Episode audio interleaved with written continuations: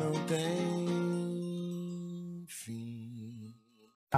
E aí, como é que tá sendo? Como que você tá vivendo nessa pandemia aí? Como que tá sua vida, sua rotina? Conta pra gente aí. Parece, parece que eu tô com menos tempo do que quando eu tava trabalhando, rapaz. A gente É se envolve com tanta coisa aqui. É mesmo? Além de tudo que eu já fazia, eu não tenho contato com os alunos, mas eu comecei a preparar aulas pela, pela internet também, faz com que leve um tempo danado a elaboração, né? Mas ainda tem trabalho de casa que isso, meu irmão. A gente É precisa mesmo. ter, nós homens, a pandemia perto para poder ver que trabalho é que dá essa coisa de você ficar lavando, organizando, varrendo, tendo que compartilhar, né? Então Isso- essa é a dificuldade. Explica pra gente aí. Agora é um aprendizado arretado. Explica pra gente aí, você, você é professor de quê? Você é formado em quê? Conta um pouquinho aí da sua história profissional aí, como que você chegou aonde você tá, você dá aula, o que, que você faz da vida profissionalmente, né, lógico? Eu sou, eu sou um professor da Secretaria de Educação, sou um professor da rede. Antigamente o pessoal chamava Fundação Educacional, que era uma fundação que tinha na Secretaria de Educação, lembra, né? Isso. E aí eu estou há 36 anos sala de aula, esse vai ser o ano da minha aposentadoria. Eita, E, assim, 2020? Os 30 primeiros anos da, da minha vida. É, rapaz, já pensou? Aí, os 30 primeiros anos da minha vida foram dando aula de física. Passei a dar aula de física nas escolas, nas escolas particulares, nos oito primeiros anos, e depois na rede pública, né? Então, eu passei pelo Siman, Dom Bosco, La Salle, Planalto, Sigma. Aí, fiquei no Sigma uns, uns seis anos. Aí, foi quando eu entrei na Secretaria da Educação e estou até hoje lá. Então, assim, eu fiz a graduação em Física, daí lecionar Física durante esse tempo. Você fez E aonde? depois que eu vi, eu fiz na Católica. Católico. Aqui, é, Católico de Ah, Brasília. lá, né? lá em Taguatingaçu. É, aqui em Taguatinga. Brasília mesmo. É, Taguatinga. Taguatinga. é. E aí eu vi os colegas lá para as tantas, eu já me achava assim, digo, não, eu estou dando minhas boas aulas de física, que eu sou esforçado e tal, tá de bom tamanho. Quando eu vi que os colegas estavam fazendo pós-graduação, eu digo, gente, preciso fazer isso também.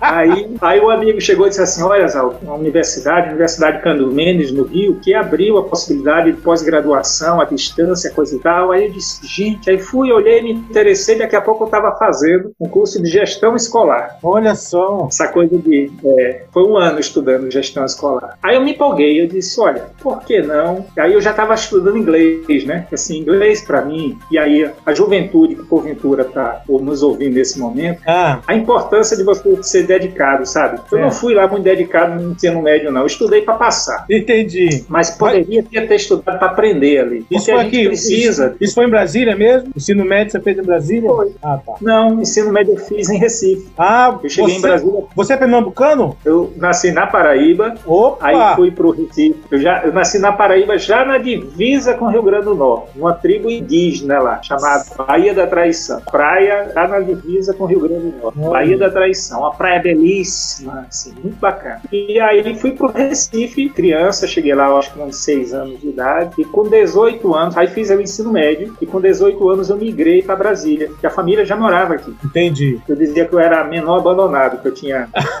eu tinha 15 anos e resolvi ficar, ficar em Recife porque eu estava na escola técnica lá. Escola técnica era uma coisa tudo de bom e, e Brasília não tinha escola técnica. Eu digo, olha, depois que eu terminar meu curso, aí eu, aí eu vou para Brasília. Aí isso aconteceu e cheguei em Brasília, fui fazer um cursinho. Nessa de fazer um cursinho para pré-vestibular, cursinho pré-vestibular, que eu estava imaginando ser engenheiro mecânico. Hum, Eu tinha vindo do curso técnico mecânico, eu digo, vou ser engenheiro mecânico. E cheguei em Brasília, olhava e disse, gente, essa é uma cidade de papel, uma cidade administrativa. Onde é Ah. que eu vou trabalhar? Cadê as indústrias daqui de Brasília que eu possa trabalhar engenheiro mecânico? entendi. Aí, coisas de Deus, né? Eu, eu dando minha, eu, eu fazendo o cursinho, e o colega, professor de física, era professor nosso, ele se atrapalhava um pouco quando ele ia explicar algumas coisas, os alunos não conseguiam entender, ele ficava meio nervoso. Aí eu me dispus a dar aula de reforço para meus colegas, né? Olha, E a direção da, da escola deixou. E, e aí teve quem chegasse para mim e disse: Mas Saldo, você, cara, você pega um lado forte seu, de- você conhece esse assunto, você vai dar aula para aquele que vai estar competindo com você Olha só. Ideia.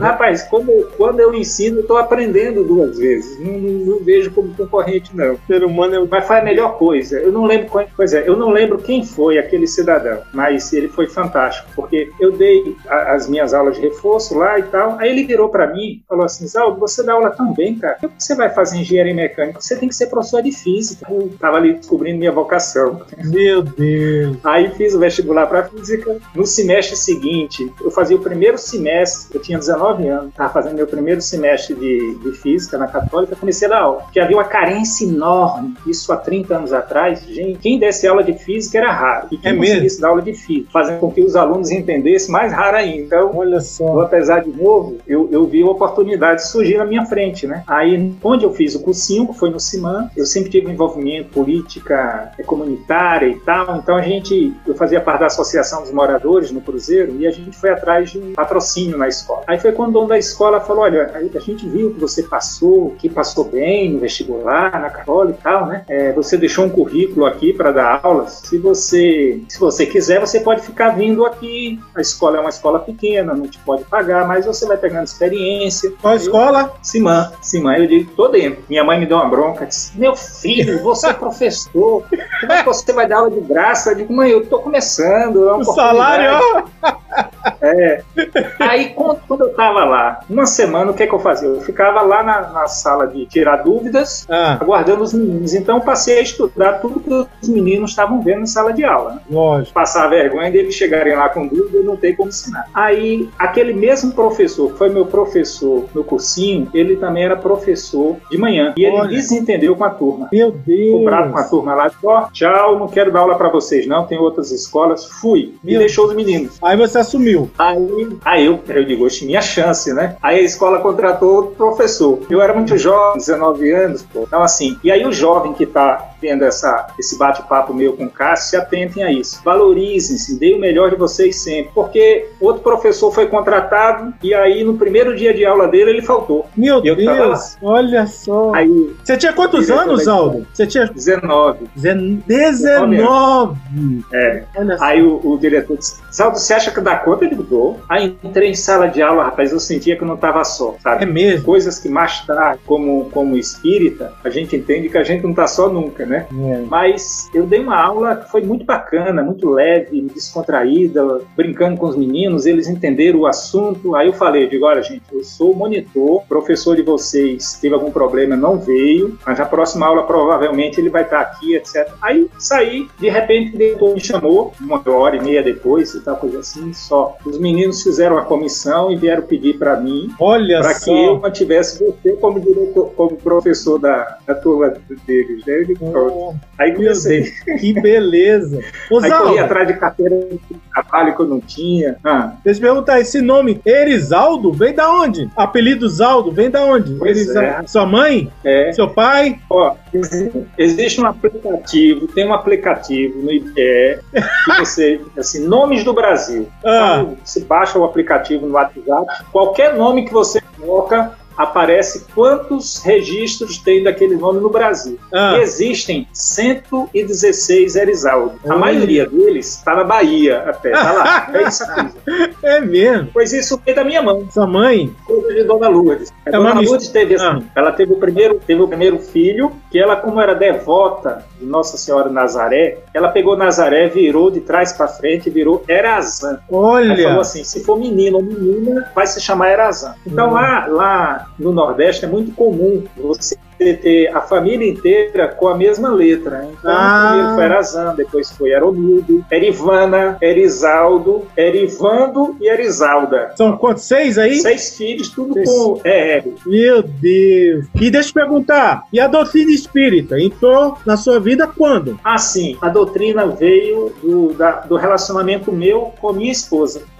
Pois é, porque assim, a minha, minha vida religiosa ela foi muito dentro do catolicismo, como a de tantos que hoje Sim. são espíritas, né? Sim. O que aconteceu? Ali eu, eu tive batismo, aí fui coroinha da igreja, do, do padre lá, aí fiz a primeira comunhão, fui crismado pelo Dom Helder Câmara. Olha! Tava, é, eu estava em Recife, e, gente, que cidadão apaixonante, pequenininho. Ele abriu lembra? Braço, parecia um gigante. Você lembra? Lembro, lembro como a homilia dele, ele falando da, da necessidade de, da, da, fraternidade entre as pessoas e quem fosse rico, que não buscasse ser mais rico ainda, mas que enxergasse naquele que está abaixo dele alguém que ele poderia servir, poderia ajudar. Você tinha quantos anos? Sabe? Você tinha quantos anos? Aí vim para Brasília, aí acho que eu tinha meus 15 anos, 16, quando eu fiz a, a Crisma, né?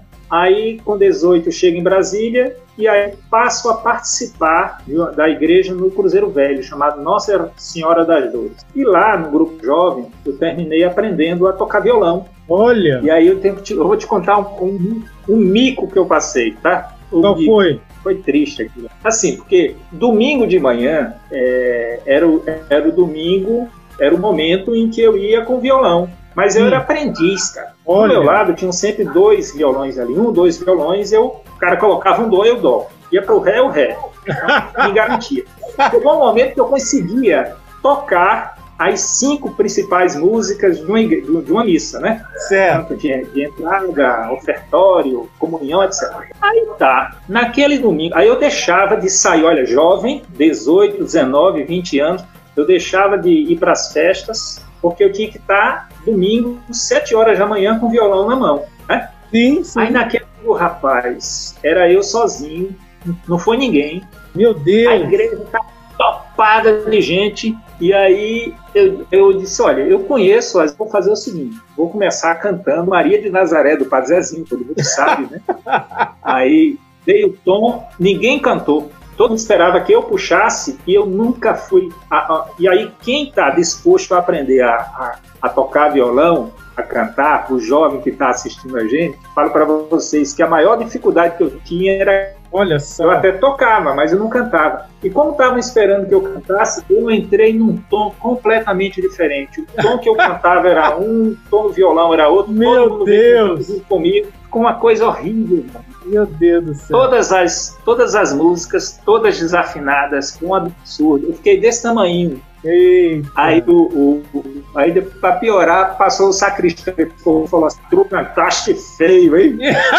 Foi triste aquilo ali. Oswaldo, você me enrolou, mas não falou do espiritismo. Você tá me enrolando. Como que a doutrina espírita entrou, velho? Assim, aí tá. Aí eu tive essa vida dentro do catolicismo. Lá para as tantas, eu conheço a Cris, minha esposa, isso já faz 21 anos. E ela já conhecia Divaldo, já conhecia o livro dos Espíritos, já tinha tido uma leitura. E eu, aquela visão fechada de achar que a vida era só uma, sabe? Aí, de repente, a gente já estava morando na octogonal, alugamos é. um kitnetzinho, a gente morava por ali, e a gente sempre caminhava no calçadão da octogonal. Nisso, eu disse, Cris, o que, que é aquilo ali? Parece uma creche como toda, como toda casa espírita, a grande maioria, pelo menos, muito é. discreta, é, é, uma plaquinha desse tamanho, né? E olha é. que é uma casa que já tem mais de 40 anos. Aí é uma casa espírita. Aí a gente viu uma plaquinha lá, reuniões públicas, sextas-feiras, às 20 horas. Vamos, vamos. Aí eu cheguei lá, um dia das mães. Elaine, inclusive, a, a, a palestra, ela, eu já sento lá, olho, tal, nos bancos, pessoal, todo mundo circunspecto, né? É. De repente ela diz assim: Boa noite, meus irmãos encarnados e desencarnados aqui presentes.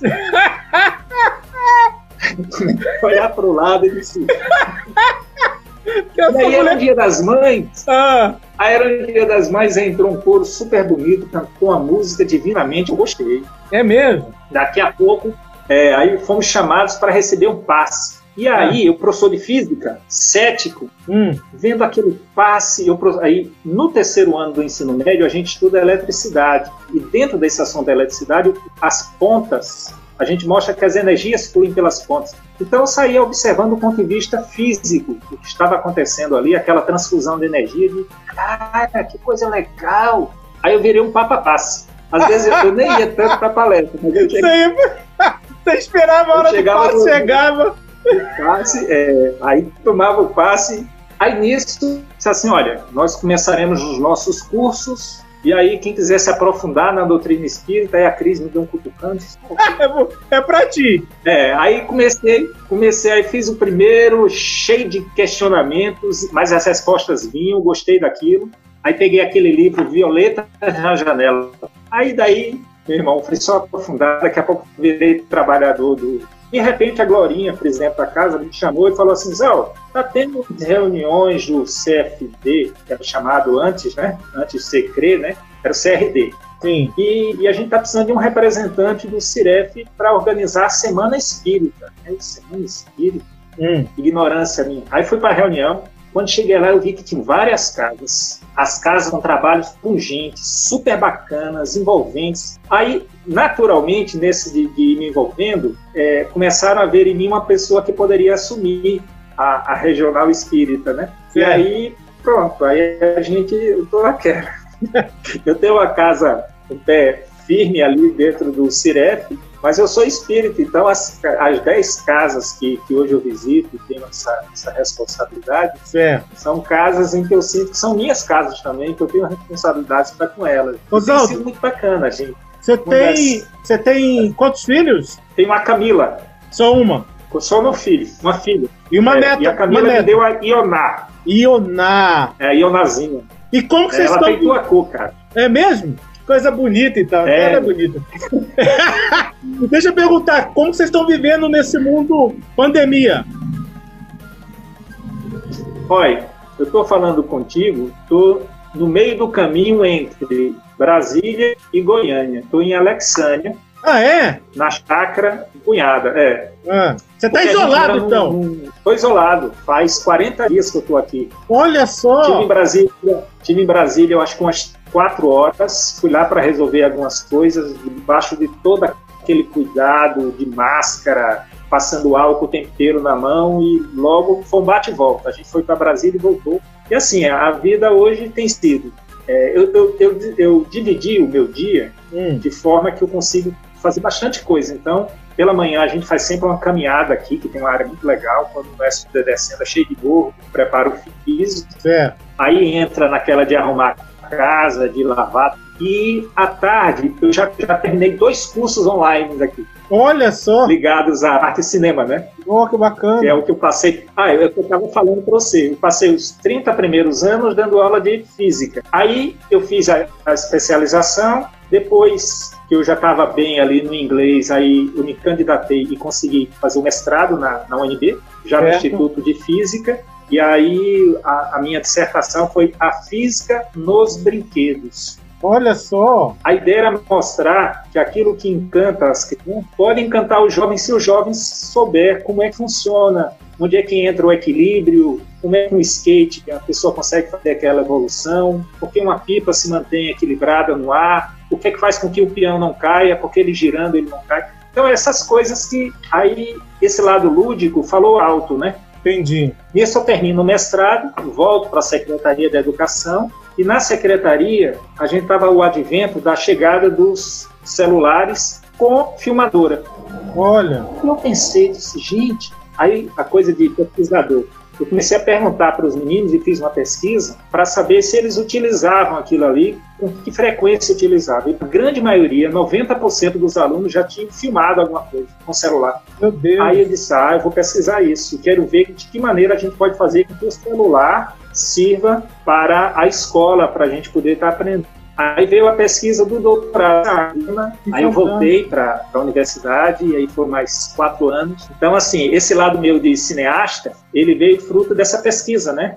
Já do, do, doutorado, e quando eu volto para a Secretaria de Educação, aí é aí que vem, né? Coisas do aula. E... Secretaria de Educação. Deixa eu perguntar, você está vendo algum filme, assistiu alguma coisa que você pode recomendar para gente, que você acha interessante? Você como um cara amante da sétima arte, Alguma coisa que você pode Olha, recomendar? Eu, eu, eu, tenho assistido, tenho assistido muitos filmes. Aqui, todo dia eu, eu, eu tenho assistido filmes. Desde o Chaplin, eu peguei a coleção do, do, do Charlie Chaplin, que é uma pessoa que eu tenho muita. Ele é uma referência para mim. Sim. E, mas vendo filmes também contemporâneos, né? Revendo filmes. E tudo para mim, assim, eu vou anotando para que o primeiro longa-metragem que eu penso fazer, que ele possa ser muito bom do ponto de vista da linguagem audiovisual. O Chaplin, qual, então, qual é o seu filme preferido dele, do Chaplin? Ah, eu gosto muito de, de, um filme que não é o preferido dele. O preferido dele é Em Busca do Ouro, é Corrida do Ouro. Ah, é? Eu sabia que era Busca do Ouro. Que queria ser lembrado por aquele filme, é. É mesmo. Mas eu acho tempos modernos dele, tudo de bom. Eu gosto daquele da SEGA, qual o nome? Da Luzes da Ribalta, não é? Luz moderno. A Não. Luz da Ribalta. É, Luz da Ribalta, que é fantástico. Essa É semana eu assisti, essa semana eu assisti o Garoto. Ah, o garoto, nossa, Lindo aquele o cantor filme. é lindo, lindo, lindo, lindo, lindo, lindo, lindo. Você ri e chora no mesmo filme. É, Aliás, nossa. uma das coisas que ele diz, ele diz que o filme ser legal, a pessoa tem que rir e chorar no mesmo filme. Eu concordo É, com ele. Concordo É. totalmente. E livro? Livro, você tá lendo alguma coisa? Livro, Livro, espírita? Você quer comenda aí? sim, eu tô, tô lendo do André Luiz, Libertação. Você já tinha lido? Tá relendo? Não, Ou você não, não- tinha. Não. Ah? Esse eu tô lendo. É o livro, é o livro hoje que eu tô lendo. E é interessante. Uma dica que eu dou para aqueles que casais que por mim, é que eu leio em voz alta com minha esposa do lado. Pra quê? Outra chamar atenção pra ela? Pra chamar a atenção Não, dela? a gente lê Que... Ah? Assim a gente já leu. Assim a Ah! gente já leu dezenas de livros. ah, que maravilha! Juntos dois ali. Pensei Aí- que era chamando a atenção, falando: olha só, amor, você não faz isso, ó. Olha, olha o que, que vai dar, olha só. Não é não, né? Não é não. Aí, é, é pra...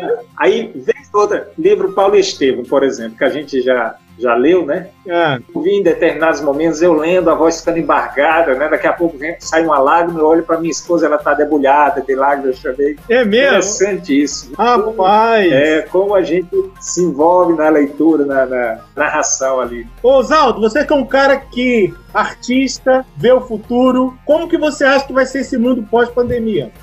Uma coisa já é evidente, vai ser um mundo que essa conexão que a gente passou a ter, interatividade, ela só vai se aprofundar. Você veja que o que aconteceu, e nesse sentido a, a Federação Espírita do DF, ela, ela deu um, um passo à frente, foi mostrar que é possível a gente ter esse contato de massa é, sem que precise a gente ter o presencial ali e aprender com isso, né? E nesse sentido, a gente sente que as escolas, as instituições, as igrejas, casas espíritas se viram forçadas a embarcar e aprender como utilizar do- do- das redes sociais, por exemplo. Essa é uma das coisas que eu vejo que pós-pandemia a gente vai manter esse legado, a gente vai continuar, embora as reuniões aconteçam presenciais, vão estar acontecendo, mas isso que a gente já ganhou, a gente não vai recuar, é daí para frente. E acho que essa pandemia serviu, por incrível que pareça, para aproximar as pessoas, principalmente pelas redes sociais. Está todo mundo preso, mas eu nunca conversei tanto com minha filha, com minha neta, com minha mãe, com meus irmãos, como agora. É mesmo. Porque todo dia eu elejo alguns da família, digo, vou ligar para esses para a gente fazer a, a transmissão de vídeo, né, via WhatsApp, né? Que E ali a gente e vê. Eu acho que isso é, uma- é um- um- algo comum que está acontecendo nas casas.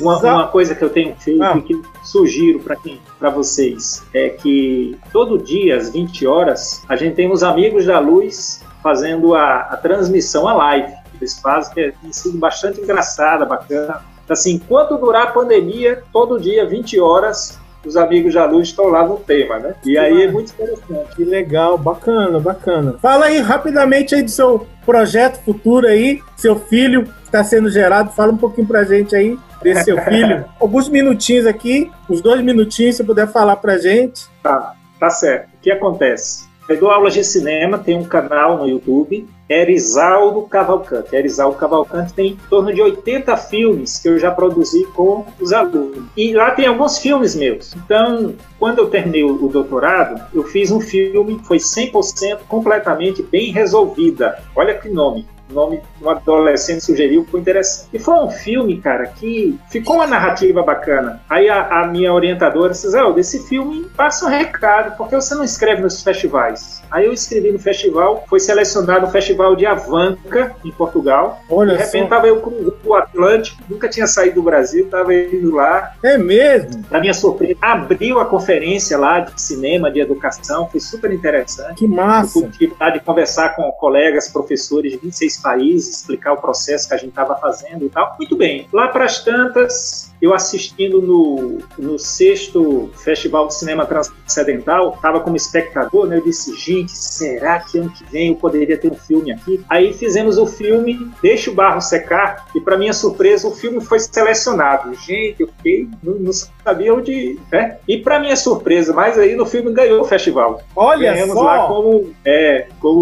o, o melhor filme do júri popular. Ano passado, eu, eu, eu entrei no concurso nacional da, da CNTE Confederação Nacional dos Trabalhadores em Educação, fazendo um vídeo de um minuto sobre a escola pública. E aí o Brasil inteiro concorrendo, né? Ganhamos também. Olha. O melhor vídeo. Ou seja, eu, assim, eu estou percebendo que sinais estão me colocando naquela dizer, você está dominando essa ferramenta, procure se aprofundar, porque você tem que usar isso para passar mensagens, quem sabe, para um público maior. E aí, em determinado momento, dialogando com, a, com o João Rabelo, da FEB, o João me falou de uma vontade que tinha de ver um, livro Mensagem do Pequeno Morto, que é um livro que foi ditado para o Chico pelo Neil Lúcio, transformado em filme. Quando eu li o livro, aí ele me deu o livro. Quando eu li o livro, eu digo, vou me candidatar a ser esse cidadão que vai fazer disso um filme. E deu super certo. Fizemos, elaboramos um projeto, apresentamos a FEB, e que nesse projeto a gente propunha, entre outras coisas, a mudança do nome. O, o filme não poderia se chamar Mensagem de um Pequeno Morto,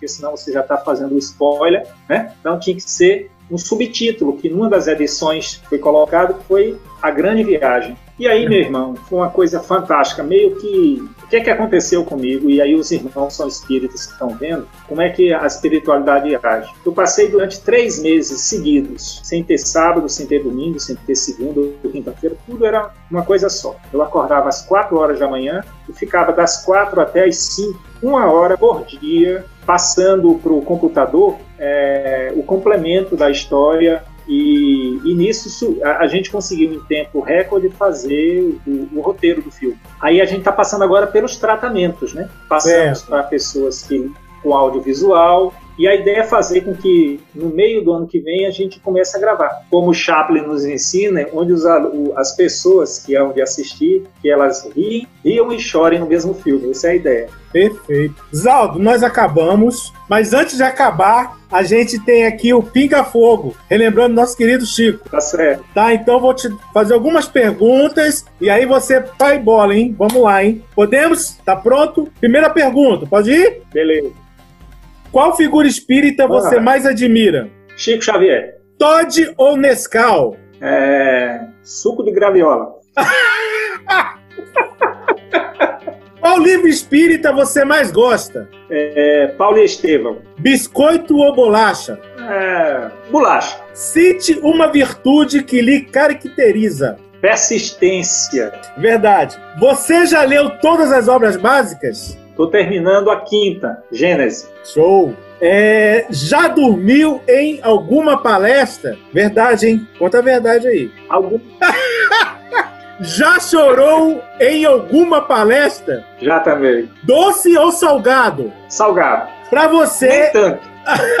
Para você, é mais fácil compreender o outro ou a si mesmo? Compreender a mim mesmo, sem dúvida. O que te leva adiante? As certezas ou as dúvidas? Ah, eu acho que são as expectativas, as certezas, as incertezas, as dúvidas também, com certeza. Qual apóstolo tem a ver contigo? Eu vou te falar do 13 terceiro apóstolo de Jesus, chamado Jesus Barrabás esse, quando eu conheci a vida do Barrabás, ele para mim, é, acho que eu me identifico muito com ele. Por que a doutrina espírita é tão importante na, nas vidas das pessoas? Porque ela esclarece, sabe? Ela mostra que a gente não precisa fazer carinha contrita, fazer de conta que a gente está orando, fazer de conta. Não existe faz de conta no, no Espiritismo. E que a gente, segundo o Inácio Ferreira, que é uma pessoa que é uma, uma grande referência para mim também, ele, ao desencarnar, há um, um texto que ele mandou para os espíritas, que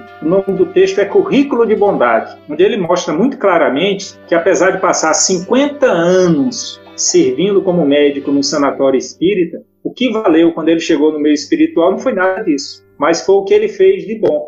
Então, o Espiritismo nos serve para descortinar isso. Olha, gente, diferentemente do que outros dizem, você, por professar essa fé, você não está salvo, não. O que faz com que a gente chegue bem do outro lado é o que a gente fez com esse conhecimento. E aí nós espíritas sabemos como é que a vida funciona do outro lado. A gente tem que fazer a nossa parte. Uma palavra que te define. Ah, eu acho que eu nunca deixei de ser um sonhador, sabe? E sonho. As grandes coisas sempre começam com a imaginação.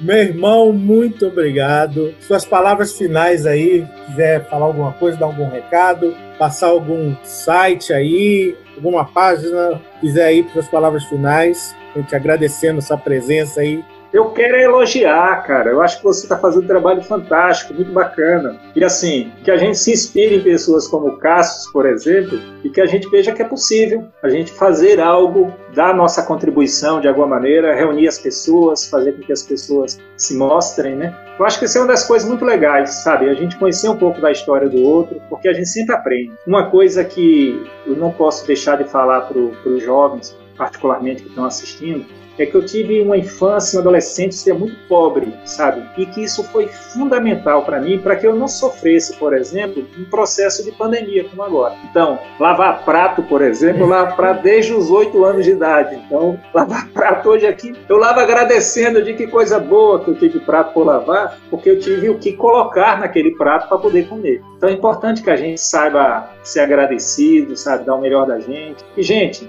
é farta o, o, as perspectivas que nos são apresentadas pela internet. A gente precisa, já que a internet nos mostra tudo, o mundo, fazer aquelas escolhas daquilo que nos sirva para o nosso crescimento moral, nosso crescimento espiritual. E vai dar certo, sempre dá. Meu amigo, muito obrigado. A gente vai se encontrando. E Deus te abençoe, Cássio. Se cuida, se cuida. A nós precisamos. Abração. Valeu. Falou.